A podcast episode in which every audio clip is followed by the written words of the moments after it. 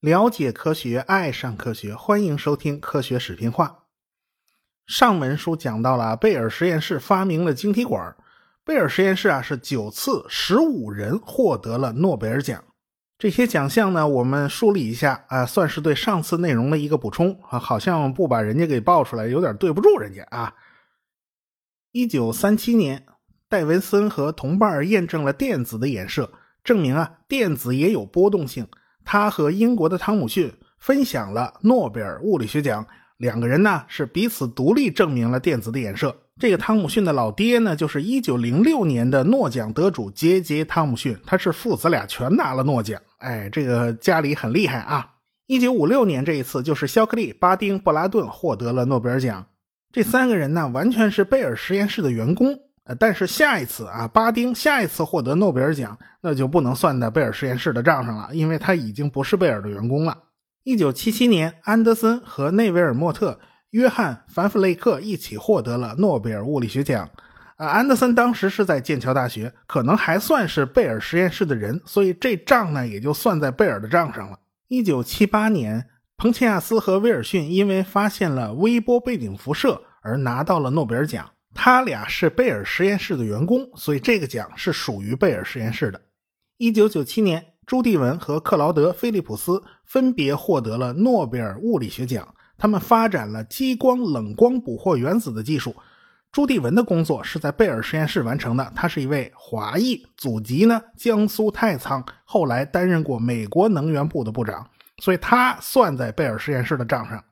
一九九八年。施特默、克劳林和崔奇因为分数量子霍尔效应而分享了诺贝尔物理学奖。他们做出这项成果的时候都是贝尔实验室的人，所以这账也算在贝尔实验室的头上。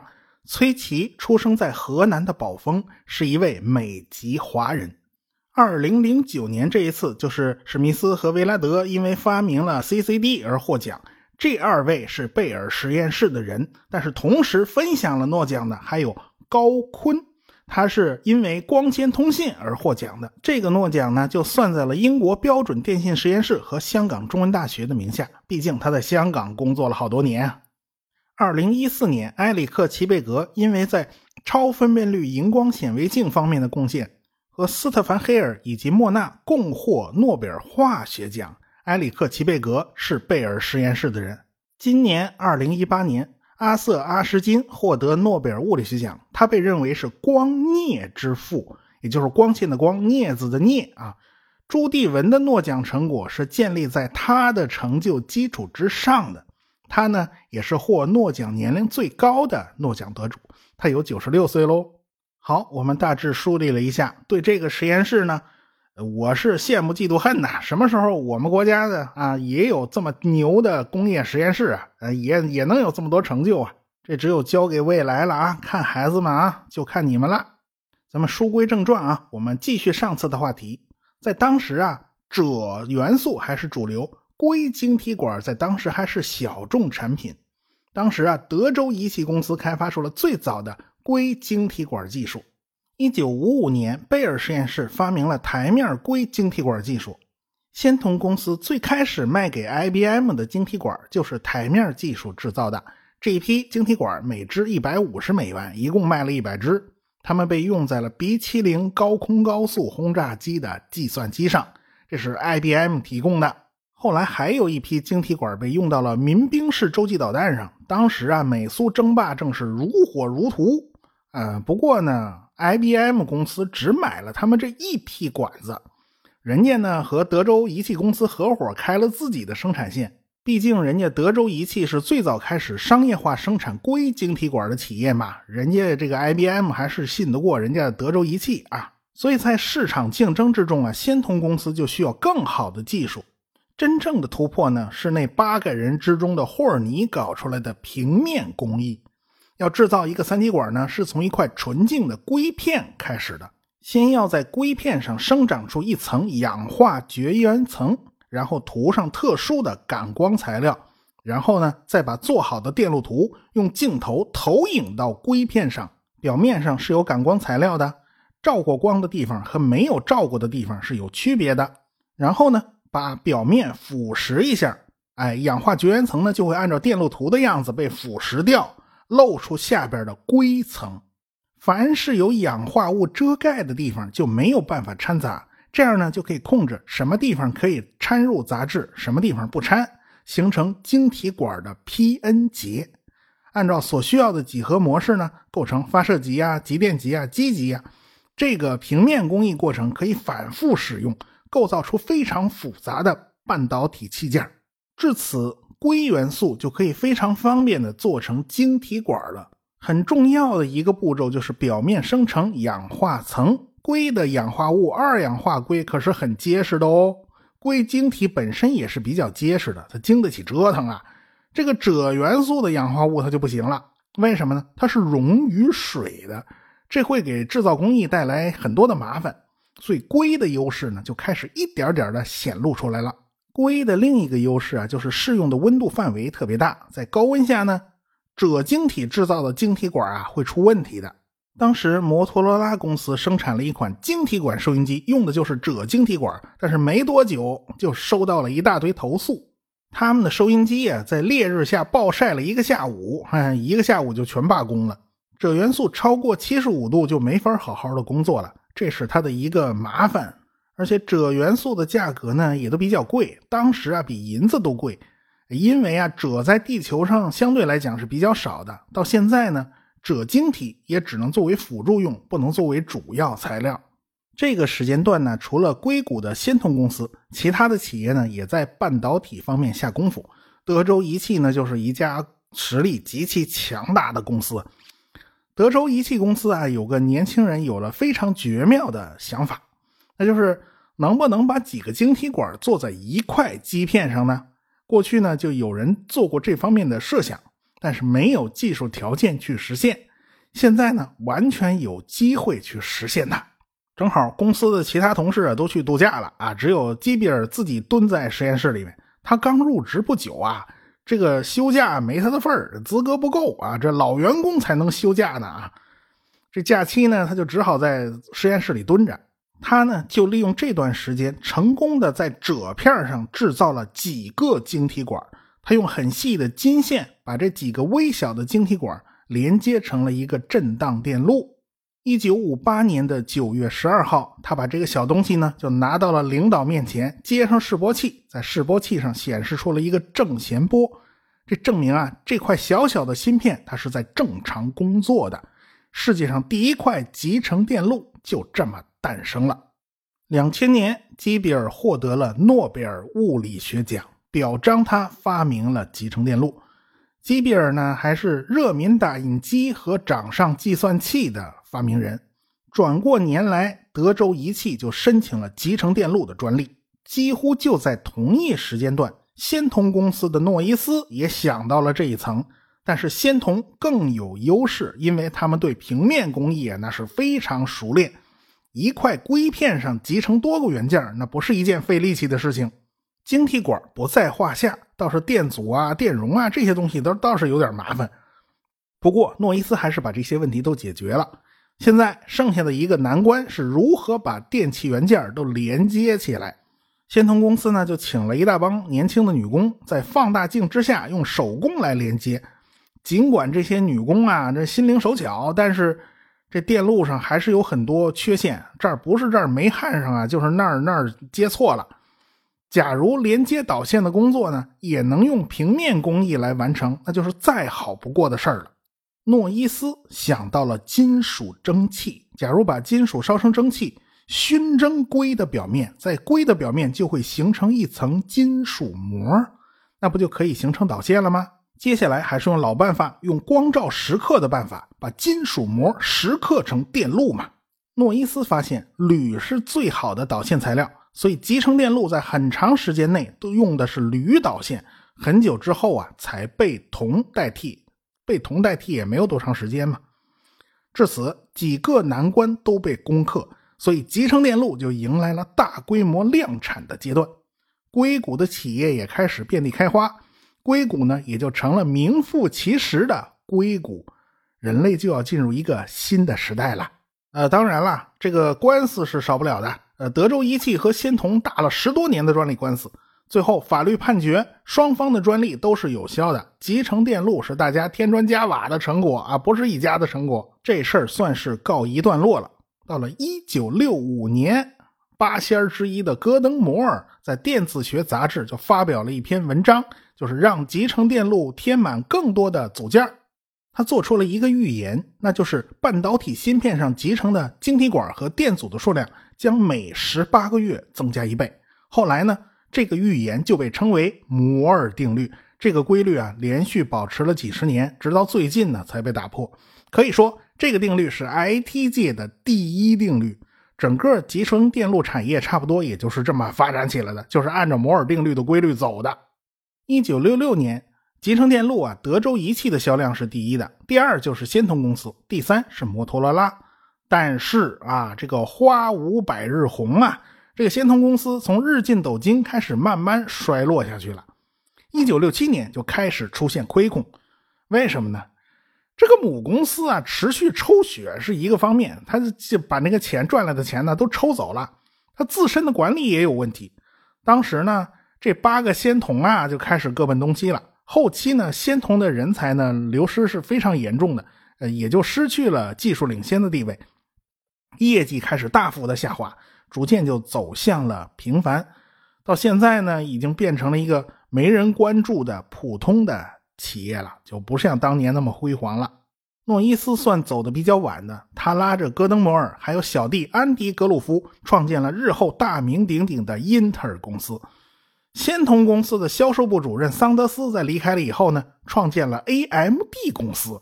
最强的时候，这 AMD 呢能占下不少 CPU 的市场啊，市场这个地盘。如今呢，就他他这就没法跟英特尔相提并论了。这俩死对头公司，它是系出同门的，当日当年都是同门师兄弟。英特尔公司最初的产品呢是半导体储存器芯片，说白了就是内存条嘛。不过当年的内存它不是个条啊。一九六九年，英特尔推出了自己的第一批产品，叫三幺零幺储存器芯片。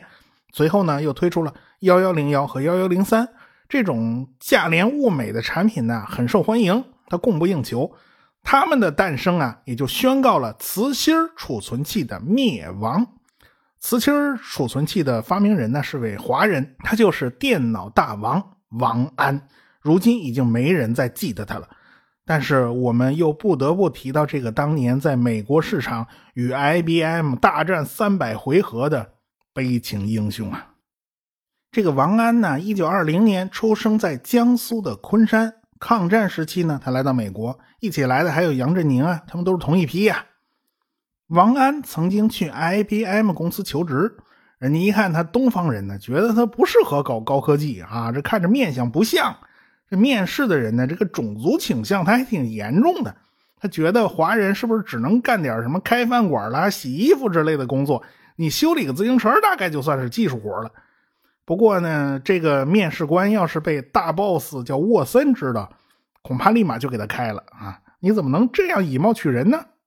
可惜大 boss 是不可能知道这件事的啊！这大 boss 没空，大 boss 正忙着呢，在那跟儿子吵架呢。当时啊，IBM 面临一个转型期，这电子计算机开始兴起了，机械式的计算机开始走下坡路了。哎，他们家原来就搞机械式的计算器啊，什么数字记录器啊，上班打卡的，就搞这些东西起家的。这个沃森呢，觉得多一事不如少一事嘛，他也老了呀，对这些新东西都不关心。他儿子小沃森可就不是这样了，对新技术极其敏感。然后这父子俩就吵起来了，这吵架吵得脸红脖子粗啊。说到底，当时 IBM 是计算机行业的领军者，但是未来该何去何从呢？他们自己内部啊也搞不定啊，也是有分歧的。王安呢，他不知道这些事儿啊，他当然对这个 IBM 的面试官呢憋了一肚子气，从此呢就跟 IBM 结下梁子了。这是他在哈佛大学念应用物理专业，三年就拿了一个博士，而且每门功课都是优。当时啊，应用物理专业其实是蛮杂的，什么电子技术啊。通信技术啊，这些啊都算上，而且呢还包括最前沿的领域，那就是计算机。王安拿下博士学位以后呢，就进了哈佛的计算机实验室当临时工啊，这又是个临时工。这老板艾肯呐，这偏巧也跟 IBM 有过节，啊，他也跟 IBM 结下梁子了。于是这二位啊，就就有共同语言嘛，他就一拍即合呀，就凑一块去了。他俩瞄准了 IBM 的软肋，就下了死手啊。IBM 当时的计算机用的储存设备叫穿孔纸带，对于这种东西，你想都能想得出来，它读写的速度啊，简直是慢的要死啊！而且体积非常庞大，那纸袋子的存储密度也太低了。王安进了这个实验室以后没多久，就搞出了一个磁芯存储器。这东西啊，可靠性也很好，速度也很快，体积也很小，可比那穿孔纸带厉害多喽。导师艾肯一看呢，哎呀，这人太厉害，很快就给王安转正了，就变成正式工了，拿了四千多美元工资啊，哎，成了哈佛大学计算机实验室的正式工作人员。呃，而且呢，这实验室啊，并不阻碍王安为自己申请专利，所以王安就申请了磁芯存储器的专利。不过这个专利一直到一九五五年才正式批下来。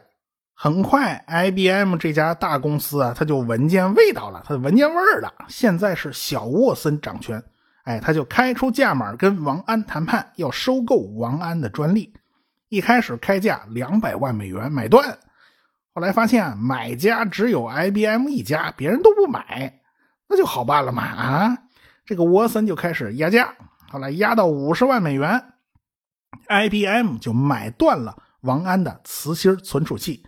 当时王安呢已经跳槽了，已经离开哈佛了，他不当老师了啊，他总要为自己的饭碗着想啊，他没辙啊，这这是没有退路了，这是没办法，所以他就接受了沃森的这个价钱，哎，这个王安就用这笔钱开设了自己的公司，他的事业也开始起步了。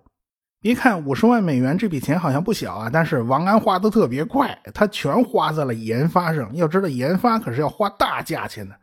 哎，所以呢，王安慢慢的忙忙碌碌啊，干了一年，卖磁芯存储器啦，卖各种小发明啦，到年底赚的钱呢，比在哈佛的工资还要高一点。他就明白了，哦，自己看来养家糊口是没有问题了，这个公司能够维持下去。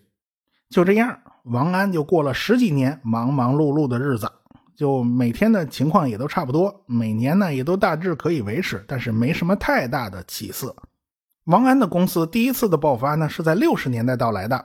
王安就搞出了一种名为洛兹的计算器啊，这才开始进入了爆发式增长阶段。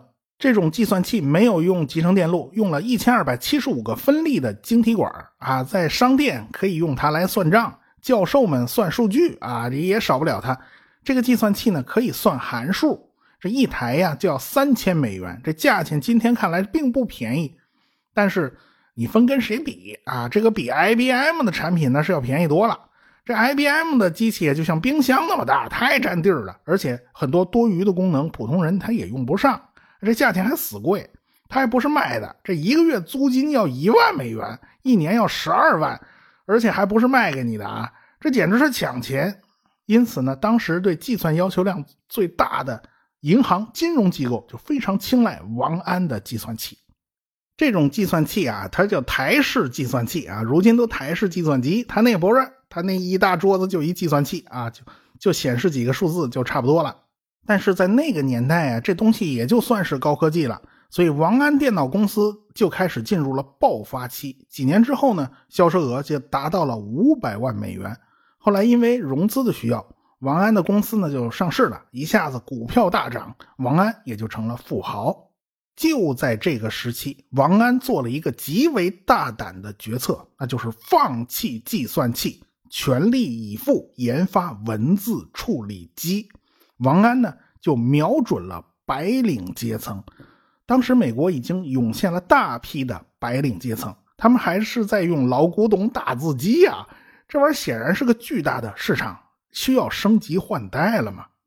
一九七一年，王安的第一款幺二零零文字处理机上市了。利用磁带作为存储设备，每次你按下回车键呢，就会把文字记录到磁带上。一盒磁带呢，能记录二十页的文字，而且呢，机器提供了简单的编辑功能，起码不会因为修改错别字而重新输入整篇文字了。过去没这个功能啊，你没办法呀，这篇打错了一个字啊，这玩意儿又不能随便改啊，只好。什么？把这一页重新打一遍，这打一遍背不住，又有错的。你这玩意儿这麻烦呢，所以严重影响效率。现在好了，你调出来改完了以后重新打印就可以了。所以带来的好处呢是显而易见的，所以特别受大家的青睐。这套机器一上市啊，就把 IBM 吓了一大跳，因为办公市场一直是 IBM 的地盘，IBM 属于船大难掉头，它调不过来，手下有一大批人马是从事什么电动打字机啦之类的业务，他要转型，他根本就来不及，他不是那么快能转过来的。到了一九七六年。改进后的王安的文字处理器上市了，这回呢还添加了一个 CRT 显示器，就是小显像管啊。这个机器内部使用了英特尔的八零八零处理器，这个八位的 CPU 啊，拥有四千五百个晶体管，两兆的主频，速度比当初那个最开始他们研发的那个四零零四处理器要强太多了。所以这台文字处理器几乎就是一个。个人电脑，但是操作系统是专用的，它干不了别的，只能用来做文字处理。同时期，王安的二二零零型电脑倒是走了通用计算机的路子，可是呢，只有简单的解释性呢 BASIC 语言可以用，与现代意义上的个人电脑啊是有差异的。当时有很多人、很多公司都在致力于计算机的小型化与个人化。参与这个进程的不仅仅是大公司哦，还有一帮子极客。王安当然就不会想到，一个叙利亚移民的后代在车库里也开了一家小公司。这个年轻人日后啊会两次改变世界。或许王安已经知道，民间是暗流涌动，到处都有 DIY 的高手在自己家里拼凑简陋的计算机。但是在王安看来，这不过是一堆玩具罢了，就是一帮子人玩嘛。